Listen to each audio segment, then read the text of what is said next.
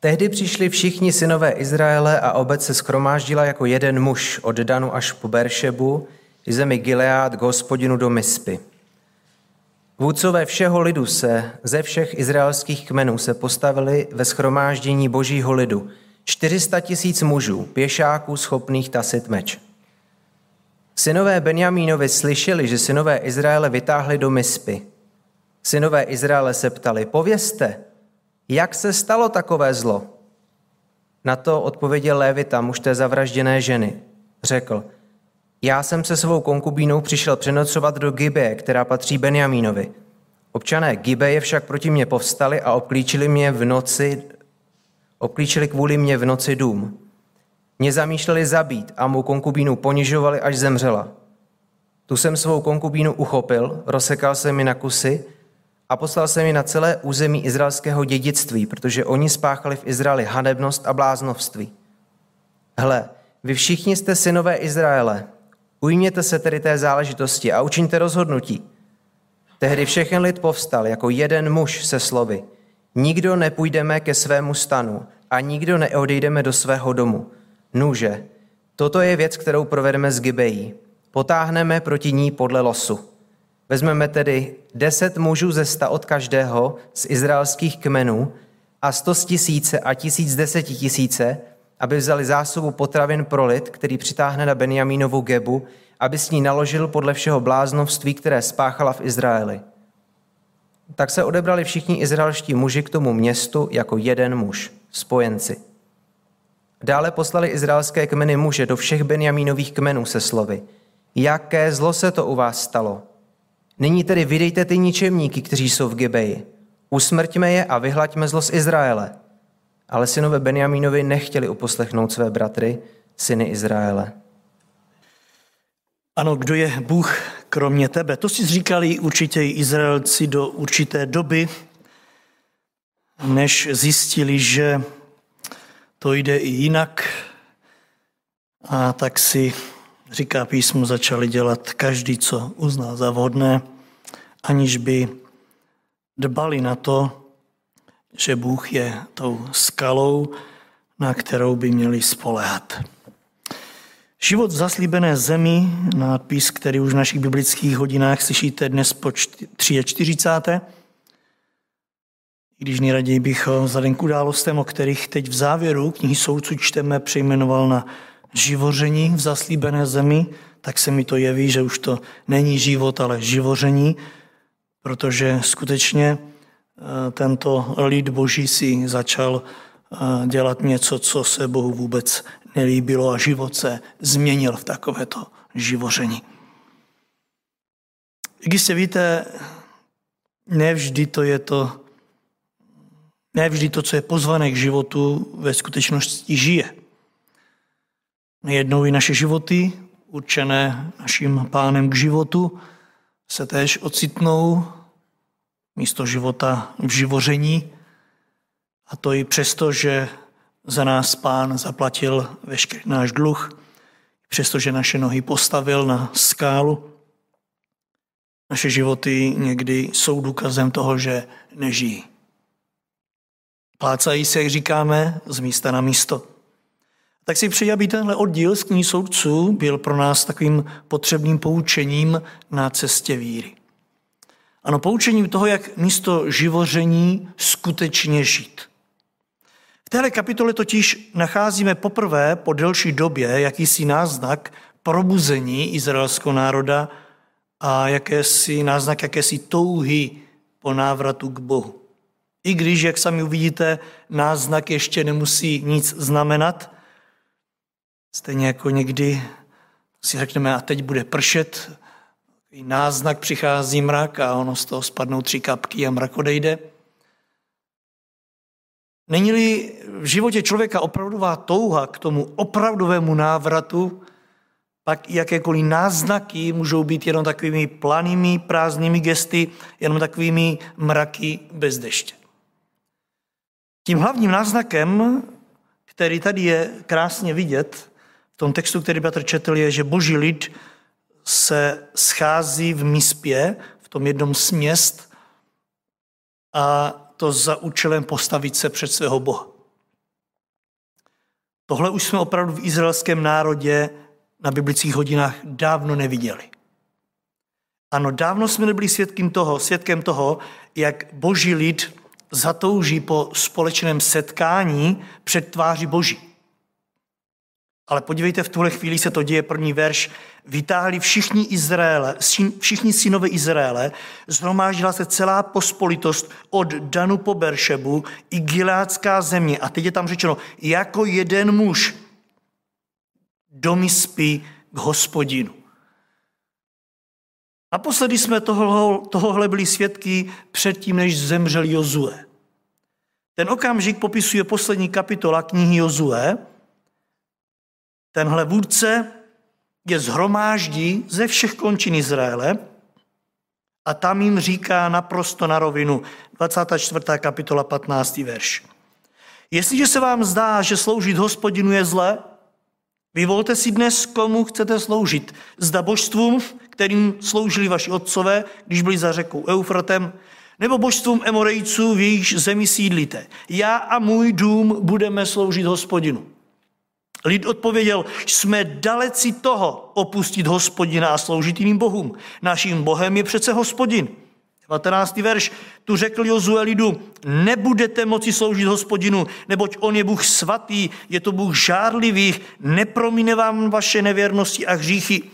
Jestliže opustíte Hospodina a budete sloužit cizím bohům a odvrátíte se, zle s vámi naloží a skoncuje s vámi, ač vám předtím učinil mnoho dobrého. Lid Jozuovi odpověděl, nikoli, budeme sloužit jen Hospodinu svému Bohu, jeho budeme poslouchat.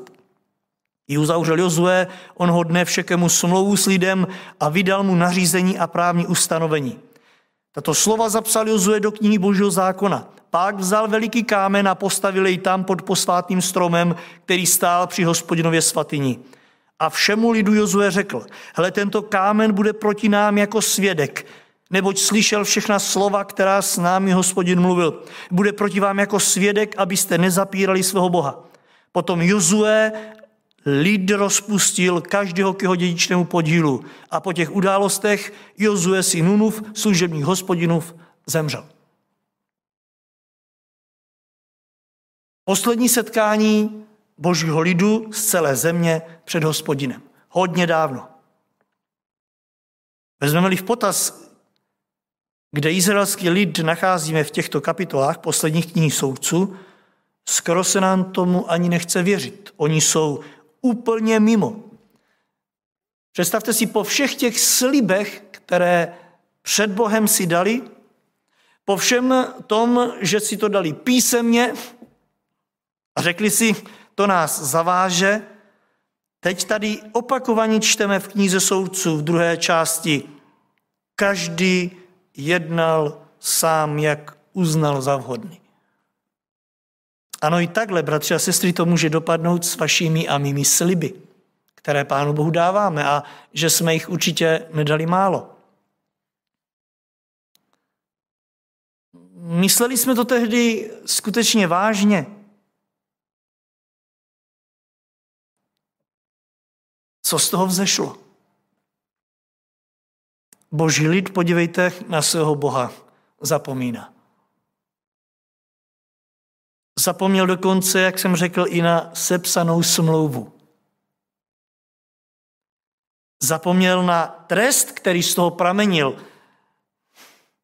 Jozue jim říkal, jestli skutečně to nebudete dělat, co jste slíbili, tenhle kámen bude proti vám svědčit. A Bůh i přesto, že vám toho tolik slíbil, on vás potrestá.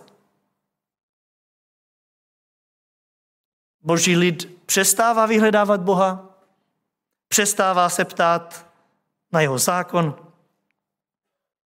Až teď na začátku této předposlední 20. kapitoly čteme, že se všichni shromáždili před živého Boha.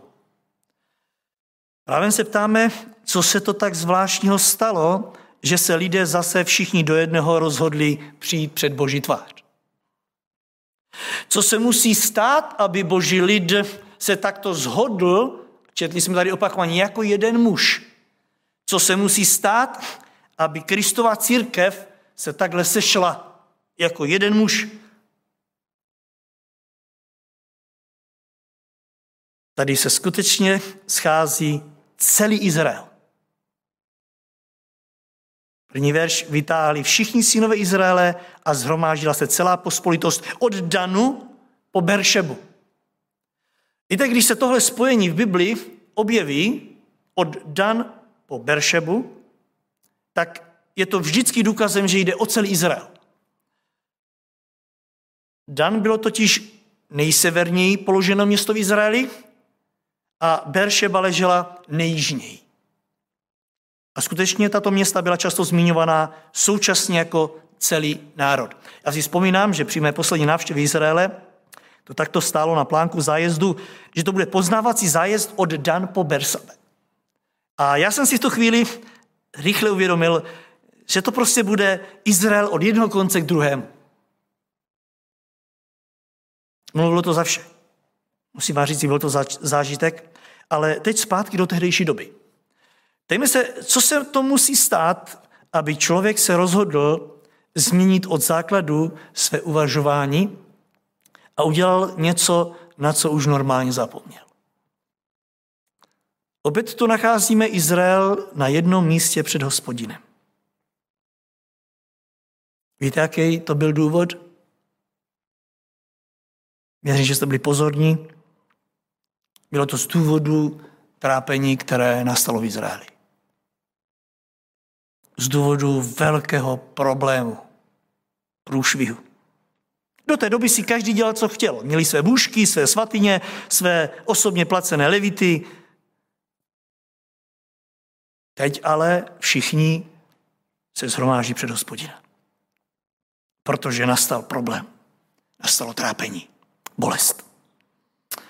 Bratře, sestry, nebojme se v tuhle chvíli položit si před Pánem otázku, co nás svádí dohromady nejvíc. Co nás dokáže jako Kristovu církev takto přivést dohromady? Je to v prvé řadě vděčnost? Je to uvědomění si Boží lásky a péče o nás? A nebo je to tehdy, když přijde trápení? Když se dostaví nemoci?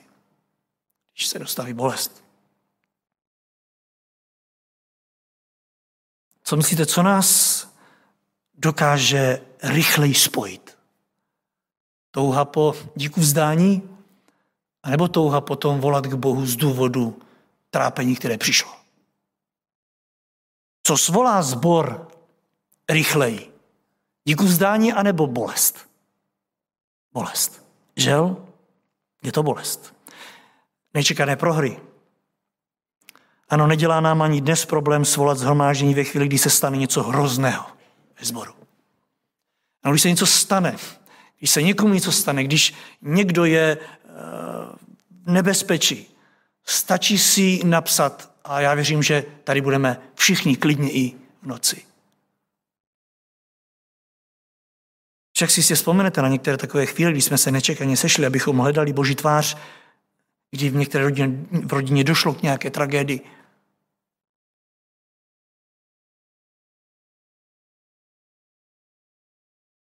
Podívejte se, Boží lid tehdy se setkává ze stejného důvodu. Nebyla to žádná touha potom Pánu Bohu děkovat za jeho milost, lásku a péči o ně, ale byla to pohroma, která se dostala do Božího lidu. Bylo to něco, co si i své hlavy Izrael, co se mu zdálo, že je takzvaně přes čáru. Zdálo se mu, že tohle už je trochu moc. Tak se všichni shromáždí. Pojďme si tu tragédii přiblížit, nebo spíše zopakovat. My už jsme si o ní tady vyprávěli minule v té 19. kapitole. 29. verš. Když přišel onen Levita, muž znásilněné ženy, do svého domu, vzal nůž, uchopil ženinu, rozsekali s kostmi na 12 dílů, rozeslali po celém izraelském území a kdokoliv to viděl, říkal, něco takového se nestalo a nebylo spatřeno ode dne, kdy Izraelci vyšli z egyptské země až po dnes. Uvažujte o tom, poraďte se a vyjádřete se. 3 výzvy. Uvažujte o tom, poraďte se a vyjádřete se. Celý Izrael se shromáždí protože nastala neskutečná tragédie, se kterou se podle slov tohoto Levity ještě nikdo nikdy nesetkal od dob, co vyšli z Egypta. Zdá se, že v Egyptě toho byli lidé svědky. Ale v zaslíbené zemi to nikdo neviděl. A víme, že do zaslíbené země nepřišel nikdo, kdo bydlel dřív v Egyptě. To znamená, že tito lidé to neviděli nikdy. Jenom snad z vyprávění, že to bylo v Egyptě. Teď nastane tragédie, která otřese celým národem a všimněte si, tato tragédie je svede dohromady před Hospodina. Pojďme se ptát, musí to být, bratři a sestry, až takovéto těžké chvíle, co nás přivádí před Boží tvář v jednomyslnosti. Tady čteme, že se shromáždili všichni jako jeden muž. Je tady položen na to důraz. Jako jeden muž. To znamená, všichni měli stejný názor na věc. Všichni toužili po jednom jediném, po jednom a tom samém. Setkat se s Bohem. Protože se stalo něco hrozného. Co myslíte, nebylo by krásné, kdybychom se dokázali setkávat před Boží tváři i mimo tragédie? Nemyslím teď na pravidelné shromáždění, ale tohle izraelské shromáždění nebylo pravidelné, bylo takové spontánní. Něco se stalo. V tomhle případě to ale bylo něco zlého. Co kdyby se stalo něco krásného? Setkali by se? Co kdyby se mezi námi stalo něco opravdu krásného a my se to dověděli, dokázali bychom se setkat jako jeden muž? Žel jednou bereme ty krásné věci jako samozřejmost a netáhne nás to společně Bohu děkovat. Ale jak vidíte, nic není samozřejmé. Bůh nás očekává stále. Jen když do našich rodin přijdou tragédie. Jenom když sborem něco otřese. To pak voláme a říkáme si, modli se. Víte, to svědčí častokrát i o naší vypočítavosti, nikoliv o naší lásce k Pánu. Je to takové jednostranné. Ale na druhé straně, alespoň někdy, než vůbec, že? Tak tedy pojďme na toto izraelské shromáždění Božího lidu, které po dlouhé době je spolu. O to víc bychom očekávali, že když už přišli ze všech končin, že teď to bude horlivé. Jenomže nebylo. Zůstalo jenom u té tělesné horlivosti. Jestli pak jste si všimli, co se na tom shromáždění Božího lidu dělo. Někdy si myslíme, že když od Pána odejdeme, pak se zase dostaneme příležitost přijít zpátky, že všechno bude jako dřív. Že je jedno, že nepřicházíme dlouho na shromáždění, že když přijdeme po delší době, že všechno bude jako dřív. Že když se vzdálíme od Krista, když zase zabředneme do toho starého života, když se po letech vrátíme, že všechno bude jako dřív, tak se nám to může jevit. Vzpomínám si, jeden muž mi před časem říkal, já si představuji takovou tu širokou cestu, jak vede vedle té úzké. Někdy jsem prostě tady a pak zase chvíli tam. Prostě sejdu z té úzké na širokou, pak se zase po usvědčení vrátím na úzkou cestu a pokračuji. To jsou docela odvážná slova, ale nejsou pravdivá. Víte, i když dostaneme tu možnost od Pána vrátit se ze široké cesty na úzkou, připomínám, že široká je jednosměrka, z které se málo kdo vrací, ale řekněme, že se vrátíme, je to v prvé řadě velká Boží milost, nepodceňujme to, ale i když se vrátíme, nikdy nebudeme na tom jako ti, co z ní nesešli a zůstali tam po celou dobu. Nesmíme se mýlit. Vedle ztráty času jsme také přišli o mnoho a mnoho lekcí, které nám na cestě víry náš Pán udílí. Však se podívejte na tyto lidi. Dlouhá desetiletí si dělají, co sami chtějí. Nyní, když opět přijdou před Boží tvář, Pán Bůh je jaksi nepoznává. Podívejte se, poukážu tady na několik prvků, ve kterých se též nejednou, věřím, poznáváme i my. Za prvé, tito lidi sice přijdou před Boha, přijdou všichni, ale přichází s jasnou představou. Přichází před Boha, ale se svojí jasnou představou. Druhý verš, dostavili se vůdcové všeho lidu i všechny izraelské kmeny do shromáždění Božího lidu, 400 000 pěšáků ozbrojených meči. Jsou sice jako jeden muž před Boží tváří v Božím domě, ale všichni přijdou a mají na opasku meč. Co to znamená? V každém případě znamená to, že oni vědí moc dobře, co mají dělat. Oni přešli před Boha, ale s jasným cílem.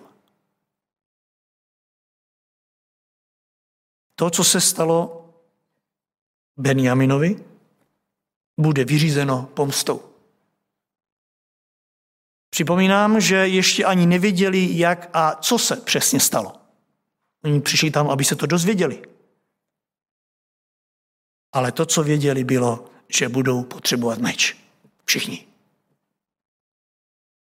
A tak 400 000 pěších vojáků, říká ekumenická Bible, si přineslo meč.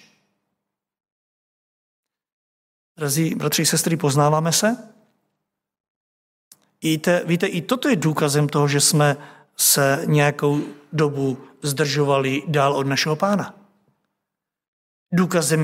Důkazem toho je fakt, že sice přijdu před Boží tvář, ale dopředu vím, co mám dělat. Proč? Protože jsem vždycky věděl, co mám dělat. Izrael vždycky věděl, co mají dělat. Proto tak je řečeno, že každý dělal, co uzná za vhodné. Oni si zvykli žít bez Boha, zvykli si radit se bez Boha, zvykli si jednat bez Boha. Teď sice přijdou po letech, x letech, shromáždí se před Hospodinem, ale s jasným cílem oni vědí, co mají dělat. Oni tam nejdou radit se s Bohem. Ano, stalo se něco hrozného, přivede je to před Boží tvář, ale uvnitř mají jasný cíl.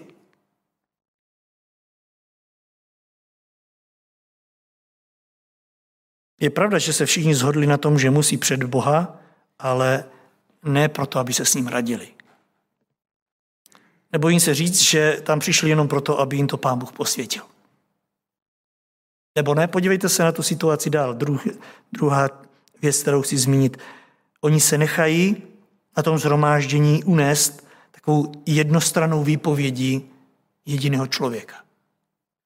Ano, zavolají toho muže, který rozsekal tu manželku, tu konkubinu a rozeslali po celém Izraeli, zavolají si ho a položí mu otázku, jak došlo k takovému zločinu. Čtvrtý verš. Na to odpověděl ten Léviec, muž zavražděné ženy. Přišel jsem se svou ženinou přenocovat do benjamínské Gibeje. Gibejští občané však proti mě povstali, obklíčili mě v noci v tom domě.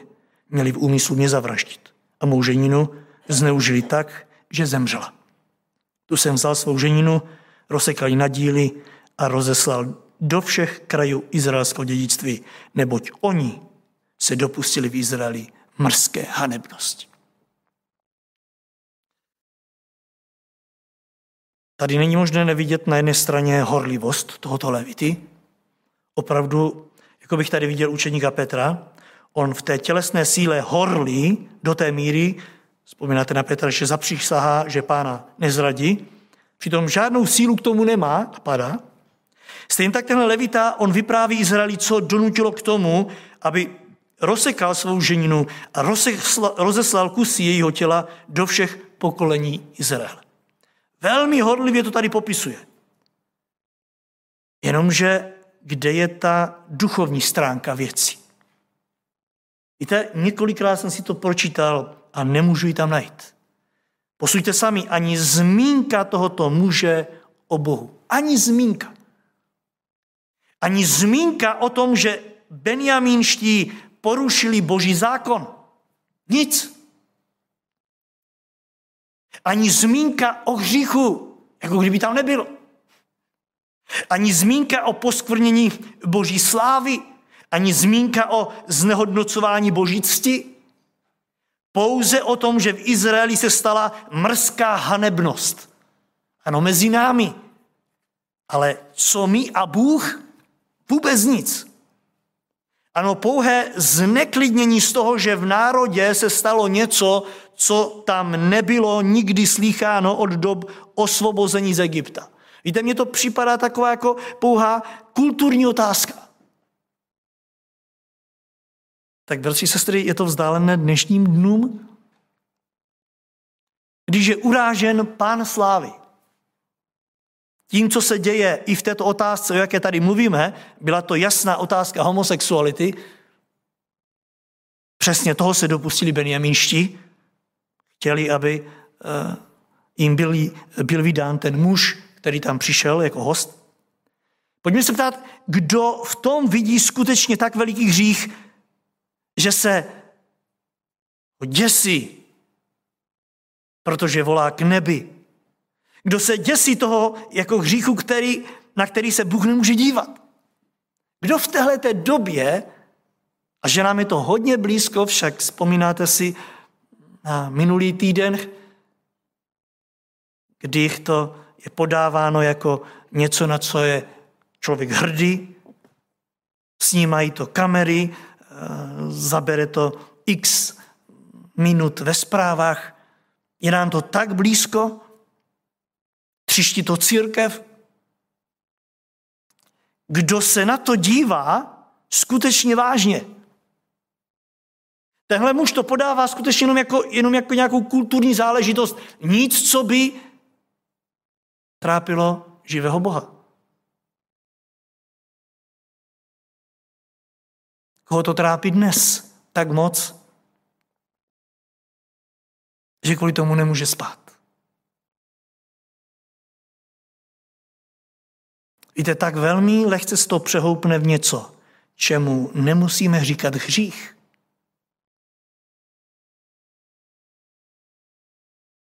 Jindy jsme svědky toho, jak je zlehčováno božství Ježíše Krista.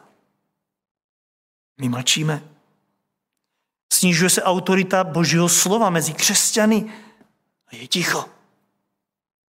Jaké pak správné vyhodnocení vzešlého problému? Podívejte, tento levěc to popisuje sice velmi tragicky, ale velmi povrchně.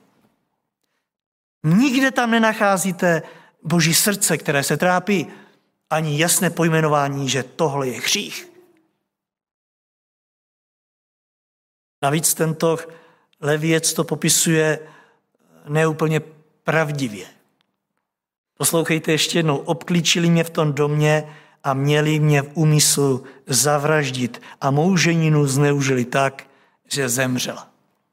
Vy, kdo jste tady byli po ty uplynulé 2 pátky, zkuste mi říct, opravdu ho chtěli zabit ti muži? Přišli tam proto, aby ho zavraždili? Ne.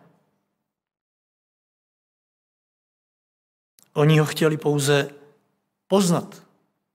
Znásilnit, samozřejmě.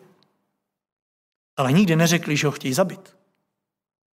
Oni chtěli udělat s ním to, co lidé v Sodomě a Gomoře s božími posly. Jenže ten muž tento hřích nedomýšlí.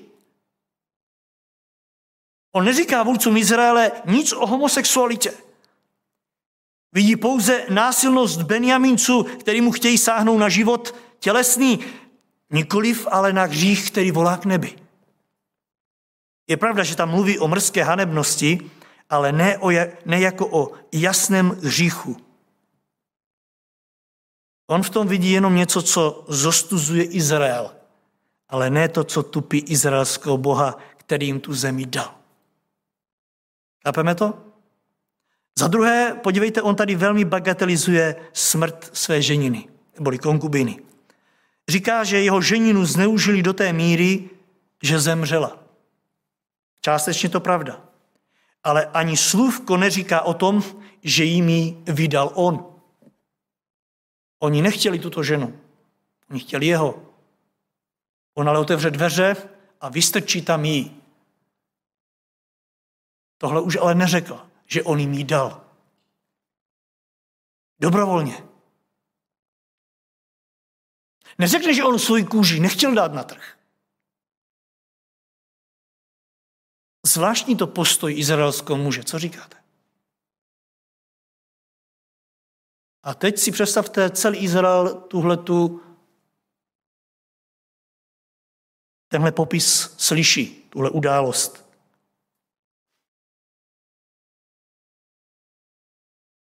A víte, co mě zaráží? Ani slůvkem tady nečteme, že by se podivil tomu, že Levita vedle manželky měl ještě konkubínu. On jasně říká, já jsem jim dal, oni mi konkubínu takto zničili, zabili. Neměl se Izrael pozastavit nad tím, odkdy vedle manželek jsou další? Izrael se tomu v té době vůbec nediví. Vůbec. Nediví se hříchu, který panuje v té rodině. Však ona se proviní smilstvem a uteče a on jde pro ní a vede ji zpátky. Izrael se tomu vůbec nediví. Je to normální věc. Normální. Ale jsou velmi dojati tím jednostranným popisem. Bratři a sestry, i toto je velké nebezpečí Božího lidu. Sledováním svých osobních zájmů připravujeme Boha o slávu. Víte, v mnoha případech nám totiž ani nedochází, že hájíme sebe nikoli v boží věcí. Necháváme se unést tělesnými věcmi a ty boží nám utíkají. Třetí věc, kterou chci tady vypíchnout, je, že oni při hledání viníků vynechají sebe. Podívejte se na 11. verš. Tak se shromáždili všichni muži k městu, semknutí jako jeden muž. Izraelské kmeny vyslali muže do všech Benjamínových čeledí s dotazem, co je to za zločin, k němuž u vás došlo. Všimněte si toho slova u vás. Co je to za zločin, který se stal u vás? 11 izraelských pokolení se oboří na to jedno. 12. Co se to stalo u vás? Víte, už ta otázka, kterou položili, byla špatná. Oni se Benjamínců ptají, co je to za zločin, který se u vás stal. Nemělo to znít, co se to stalo u nás? Co se to stalo u nás, božího lidu v Izraeli? Vždyť jsme byli spolu uvedeni do téhle země. Bylo nám to tady spolu Hospodinem rozděleno. Spolu jsme přešli moře, spolu jsme přešli Jordán. Co se to u nás, bratři, děje? Ne, oni říkají, co se to u vás stalo. Protože nás 11 pokolení jsme v pořádku a teď chceme vidět, co vy jste to provedli. Sebe vidí na straně spravedlivých. Jenom toto jedno pokolení vybočilo nebo přešlo tu míru, kterou už nemohli přejít oni. Jak smutné. Připomíná, že to všechno se dělo před Hospodinovou tváří v Mispě. Poslední věc, kterou chci zmínit, oni vynáší nad pokolením Benjamín, nad svým bratrem, rozsudek dřív, než ho vynesl Bůh. 13. verš. I hned vydejte ty gibejské ničemi, na smrt s nimi, ať odstraníme z Izraele zlořad. Kdyby se tak stalo na kolenou po otázce, Pane, co říkáš na to ty? Co máme učinit s těmi, co zhřešili? Tak bychom to snad pochopili. Jenomže víte, na to vůbec nedošlo. Oni jsou sice v Božím domě, ale Bůh se do téhle chvíle na řadu vůbec nedostal. Byli opět v jeho přítomnosti, ale nepotřebovali jeho radu. Měli dobrý pocit, že jsou spolu v Božím domě, ale vynáší rozsudek bez, aby Bůh před ně postavil. A i když Pán Bůh na řadu přišel, dostaneme se k tomu příští biblickou hodinu, víte, jaká byla jejich první otázka? První část 18. verše čteme, zvedli se a táhli vzhůru do Betelu, aby se doptali Boha. I ptali se Izraelci, kdo z nás má táhnout do boje s Benjamínci první? Pozor, nemáme vůbec táhnout a zabít své bratry, ale kdo to má udělat první? Jinými slovy, Pane, my víme, co máme dělat. Tady tě nepotřebujeme. Jenom určí, kdo by měl být v první linii, abychom viděli, že jdeš s námi. Jinými slovy, my jsme Bože rozhodnutí. Od tebe potřebujeme jenom určit pořadí. Ano, Izrael i v blízkosti svého Boha jasně dokladuje, že je od něj hodně daleko. Ano, i v Boží blízkosti, jak vidíte, můžeme být hodně daleko, když zůstaneme se svými názory, se svými představami. Tak, bratři a sestry, tohle si musíme velmi hlídat. Víte, že Pán Ježíš se jednou svých posluchačů ptal u Lukáše 6:46, proč mě oslovujete pane, pane a nečiníte, co vám říkám? Bych chtěl říct, proč přicházíte a zpíváte tady a oslovujete mě, jak to a ono, a přitom, co vám říkám, vůbec na to nereagujete. Děláte si, co sami chcete. Proč to děláte? A u Matouše 7:21 dodává, aby bylo jasno, ne každý, kdo mi říká pane, pane, vejde do mého království. Jako bych chtěl říct, ne každý, kdo přichází a setkává se a ne, ale ten, kdo činí vůli mého nebeského Otce. Tak prosme Pána, ať nás nepustí ze své náruče. Prosme Pána, ať se nevzdalujeme. A pokud ano, jako tito lidé, prosme Pána, ať ty naše návraty, ať jsou takové, jaké by Bůh chtěl. Ty naše návraty skutečně jsou důkazem našeho pokání, našeho uvědomění a také důkazem nových začátků. Boží lid v Izraeli, jak vidíte v tomto případě, se setkal s Bohem, ale odešel, zdá se, ještě horší, než tam přišel. Odešel se svými představami, které zničily celé jedno pokolení v Izraeli. Připomínám pokolení svých bratrů. Ať nás Pán vede i dál, protože jsme bratřími a sestrami. Ať nás vede, ať nás vyučuje a hlavně, jak jsem řekl, ať nás drží v té jeho náruči. Ať z ní nevypadneme, protože ten, kdo z ní vypadne, jak vidíte, vzdálí se, přestane mluvit jako Boží dítě, přestane se tak chovat, přestane tak smýšlet. A i když na jednu stranu to vypadá, že to je, že se nic nezměnilo, jak vidíte, je to úplně někde jinde. Ať nám Pán pomůže i na základě tohoto slova stát tam, kde nás chce mít. Amen.